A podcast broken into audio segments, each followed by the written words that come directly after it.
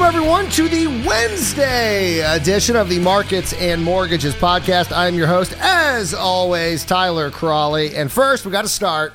I have to apologize for my absence. It has been a little while since the last podcast. I have no excuse. Life kind of got in the way. I was gone this weekend. It was a long weekend. I knew it was going to be happening, but it's been a while. You know, COVID and all that stuff that I've really kind of gotten out of my routine, and it just really threw me. I mean, so the day before the trip, I just was not as prepared as I thought I was going to be. And then when I got back, so just so you know, I am a golfer. I don't play as much as I used to, but it was a golf trip, and I haven't played eighteen holes this year. All right. So like I said, I don't play as much as I used to. At some point, do they take the moniker away? Am I no longer a golfer? Do I have to keep that up by playing at least once a month or whatever? So it was, you know, group of guys. We all went to Pinehurst, you know, the mecca, the mecca of the golfing world. Oh no, I said golfing. Golfing is not, I do not believe golfing is a word. So I apologize for saying it. A mecca of the golf world. I want to make that. Golfing is not a word. Do not say you're going to go baseballing.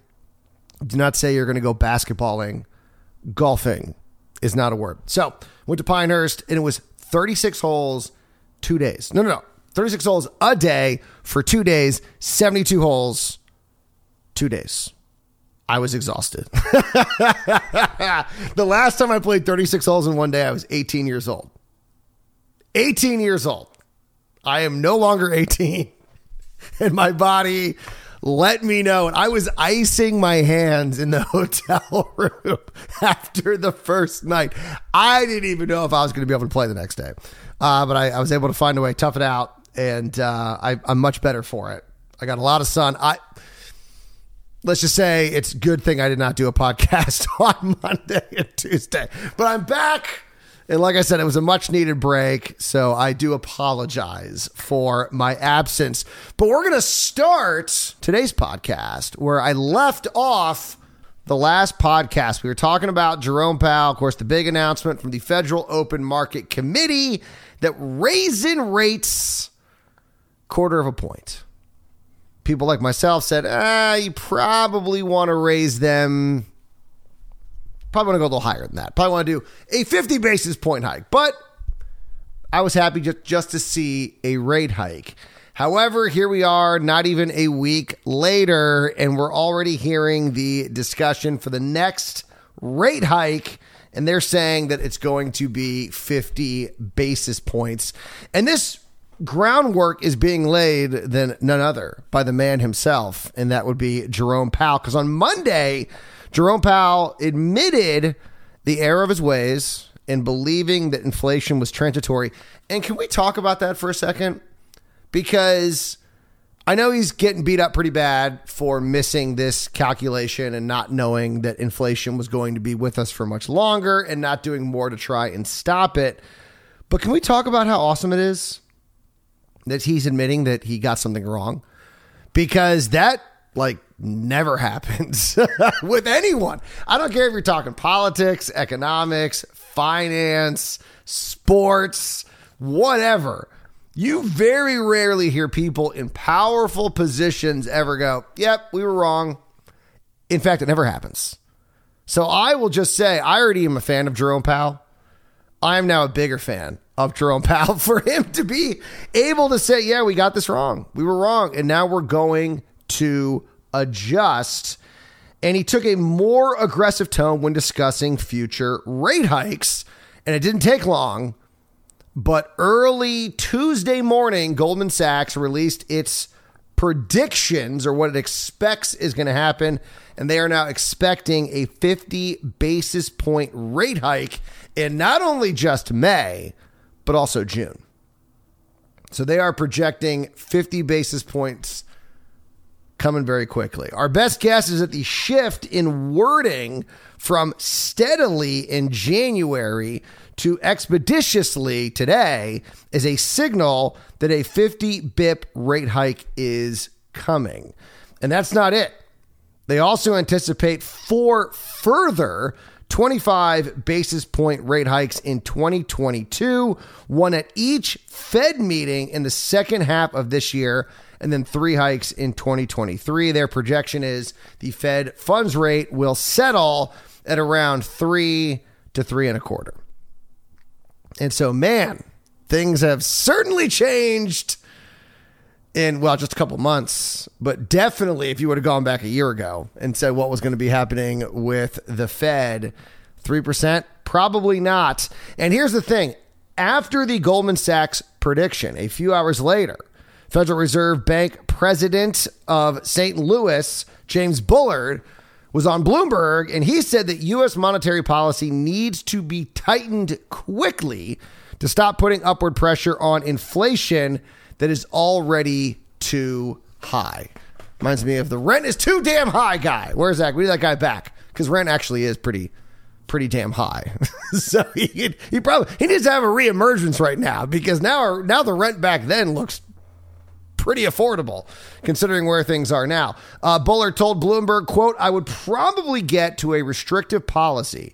So we are putting some downward pressure. History tells us that the faster we move to that situation, the better chance we will have of moving inflation back to target and getting a boom in the U S economy. Because that's the big question, right? If you slow the economy down, you're going to cause a recession. And that's why you keep hearing this discussion about a soft landing.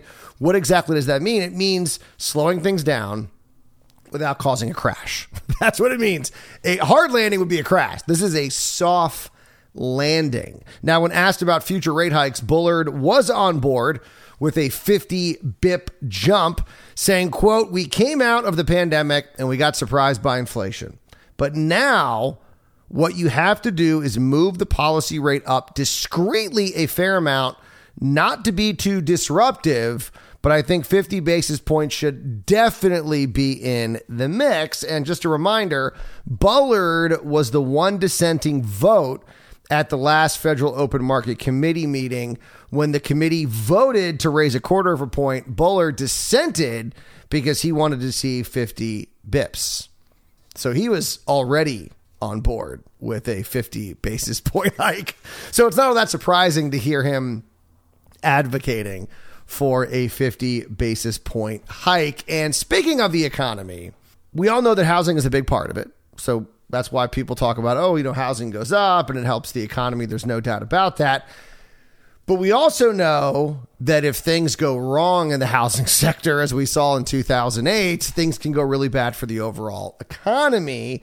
And a lot of people have been wondering when the slowdown is going to happen with housing. We thought it was already going to be in place. Last year, people thought by this time in twenty twenty-two that we would be seeing a slowdown in housing. And in fact, we got the exact opposite, right? We saw rates going up. People panicked. Inventory levels are already low. Bidding wars, even more craziness in the housing market. Well, now we're hearing, we have a big prediction out that says we could be on the cusp of a slowdown, which is kind of weird, right? Because springtime is usually the beginning of the home buying season. And I can tell you right now, it's great. It's great in North Carolina. Like today, beautiful, absolutely beautiful. It was beautiful last weekend. Feels like spring is already here, in all honesty. And it is. Well, actually, you know, it is. See, I told you I was busy this weekend. I wasn't paying attention. It actually became spring this weekend. But it's it's it's gorgeous outside. Spring is upon us.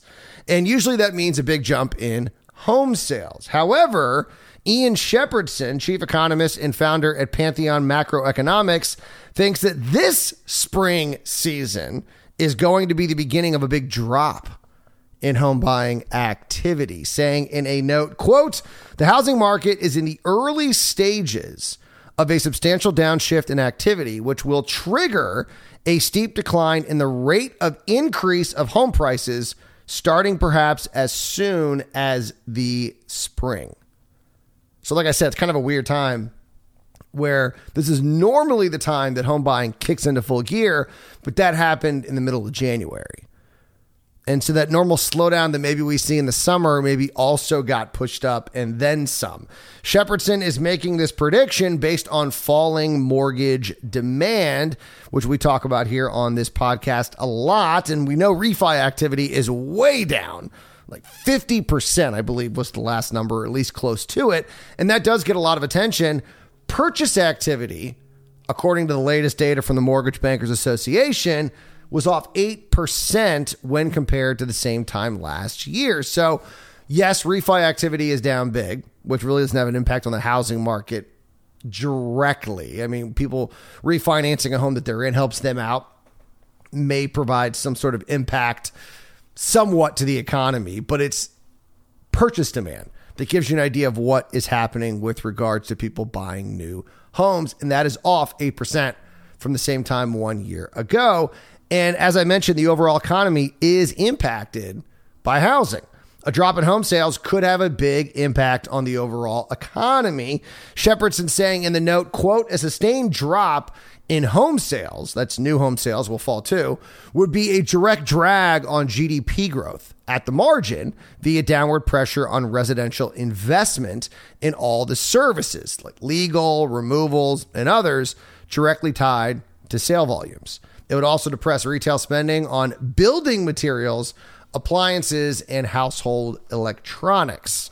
Now, a lot of people are jumping on this as dire news for housing and, of course, the overall economy. However, as we know, and we talk about every day on this podcast, at least when I'm able to record the podcast, the housing market is so hot right now that I think everyone kind of wants to see a slowdown, and it's kind of necessary to avoid another bubble forming. For a year, we saw double-digit price infl- inflation, actually more than that, probably eighteen months of double-digit home price appreciation. And very few economists, like legit ones, not Facebook economists, were worried about a bubble. But I told you at the start of this year, you started to hear a little bubbling from economists that they are worried about this continued record home price growth. And so I think th- this news will be a welcome sign by many. And some would say, you know, we're already in a bubble. Well, they've been saying that for five years, and I would not put much weight into what they have to say. It's like the J Lo is pregnant people or Jennifer Aniston's pregnant people in like the Hollywood gossip magazines. They always say it, and they never, it never was right. And it's like they always would make this argue. Actually, does J Lo have kids? I actually have no idea if they ever, I don't, Jennifer Aniston never did, but they were, oh, oh look, she might be pregnant. She might be pregnant. And they never got it right. And they never got called for every week making this assumption in the tabloid magazines. And that's what these people who are like, bubble, bubble, it's another bubble. two thousand eight, that they're the same, exactly the same. They're just as bad as the paparazzi. Just, just as bad, if not worse, because some idiots listen to them and then try and make home buying decisions. Oh, I'm, I'm going to time the market. The market's going to crash. It's not, it's not going to happen. All right. And in fact, Shepherdson even says that. He's not arguing prices are going to drop. He's arguing they're going to slow, saying, quote, falling sales will hit economic growth at the margin, but rising supply will dampen price gains, and slowing price increases eventually will feed into slowing rent inflation, but likely not until next year. So as I said, you talk to anyone in housing, they're going to cheer this prediction. Slowing prices and slowing demand is exactly what we need to calm things down. The only people that are going to be upset by this is someone looking to sell their home and we're hoping to get one hundred thousand dollars over asking. They're the ones who are going to be like, oh no, the housing markets. No, it's fine. Trust me. And if everything is so hot. I mean, you have what? fifty offers on a house right now. So let's say the housing market, let's say demand decreases by ninety-five percent. So now you what? You have five people bidding on a home? That's still not bad. You're still going to have bidding wars. That's how crazy things are. And they got to slow down. They have to. And so, like I said, some people will say, oh, no, this is a horrible thing. But talk to anyone in housing, and they're going to go, good. We need things to calm down. Because you know what people do? Panic buy. And there's an interesting story that's been making the rounds I saw all over Twitter. And that was a story out of N P R by Jason Fuller, uh, Elisa Chang, and Justine Kennan, talking about millennial buyers in particular. Maybe more buyers are impacted by this. Having buyer's remorse about the house that they bought. They wrote, with many millennials maxing out their budget and then later regretting it, N P R heard from a lot of first-time homeowners who made compromises to secure a house of their own, in part because they wanted so badly out of the high rental market. And one of the shocks that many of these millennials are facing is not having a landlord to call. Lauren Morgan, one of the first-time home buyers N P R talked to, after some H V A C and plumbing issues, said and told N P R, quote, every time something does come up, I say to my husband, maybe we should be renting. Like, if only we were still renting, then the landlord could deal with this. As I mentioned, she had some H V A C and plumbing issues, which had them second guessing their home purchase, mostly because they waived inspection in order to get their bid accepted. So they had some issues with the home, but one of the problems is because those issues would have been found when the house had been inspected. Maybe, maybe they all just happened to fall apart after they got the house and they wouldn't have found those things. Now, of course, the other issue is the grass is always greener. N P R points out, of course, buyer's remorse in the housing market may seem like a good problem to have, especially to those people who were shut out completely. According to a report released this month, home ownership among black people in the U S hovers between forty-two and forty-five percent, while more than seventy percent or seventy percent of white people own their homes. So people, they got priced out. They probably said, man, I wish those were the problems that we were having. And so once again, it's a grass is greener argument, because the people that were unable to buy a home but wanted to, they love to have those problems. But the people that are having the problems go, man, I wish we could just call a landlord like we could when we were renting. And I think the main takeaway from this is buyer's remorse, I think, is understandable. Hot market, you're placing multiple offers, you're getting beat out a lot. So finally, you have to go this, you know, make a drastic decision. In one of these cases, this this woman and her husband decide to skip the inspection, which I would not recommend doing. I mean, unless you have a ton of money and you're going to be able to fix those problems, it's maybe not the best route to go.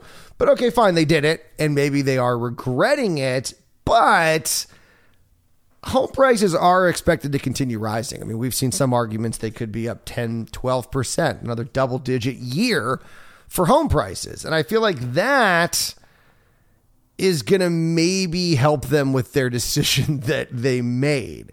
Like anything else, having to pay for and schedule someone to fix repair, repairs is not pleasant. But of course, there are rewards, which is that after, you know, thirty years, if you do a thirty year fixed, your home's paid off. And while that whole time is happening, not only is the home that you, the price you bought it, but you've seen appreciation, especially these last couple of years. And so I think the real takeaway from this, in my opinion, I, re- you know, I read this piece by N P R. The real lesson is don't max out your budget. So do not go above what you're comfortable spending, because you need wiggle room when you inevitably have to make repairs on the home. And in fact, in the article, they talked to a, I think it was a business professor at Virginia Tech who talked about the one percent rule. You want to have one percent, whatever your home is worth, one percent of that needs to be set aside in an account to pay for problems that every home is going to have. And so if you're at a point where you need to go to a level, you need to pay for a house at a level that's going to wipe out that one percent, maybe don't do it. And maybe say, okay, let's wait for things to cool off. Let's wait till I make some more money, because yeah, then you're really going to be regretting that decision. So to me, that was the one takeaway. It wasn't, hey, you shouldn't buy a home. It was, you need to make sure that all the boxes that you normally check, you're still able to check. Don't extend yourself beyond what you should be able to afford. I think that to me was the big takeaway. Not so much that, oh man, all of a sudden now you have to fix your own stuff. Like, yeah, that was going to happen. But like I said, there's good and bad. You know, the bad news is when you pay your rent, the rent money goes away. When you pay your mortgage, that money's going into your house. And so there's good and bad. And right now they're learning, unfortunately, about the bad. But the good will come, and they'll be very happy about that. All right, we got to go. Want to let you know what's happening today. Of course, it's Wednesday, so seven o'clock. We got mortgage demand and rates at eight a.m.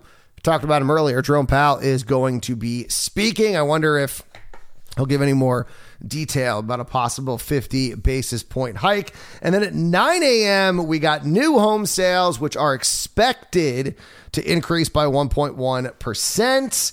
But I want to remind you that Zonda Economics had their pending new home sale index that came out earlier this week, and they showed it falling one point one percent. Now, that's pending new home sales versus new home sales. So we will see if the two are correlated. But right now, new home sales are projected to rise one point one percent. So no slowdown yet in the housing market, or at least with new home sales. We will see if that is true tomorrow here on Markets and Mortgages. You guys enjoy your Wednesday. And like I said, I'll see you back here Thursday morning for another edition of this amazing podcast. And don't forget, as always, do not wait to buy real estate. You buy real estate and wait.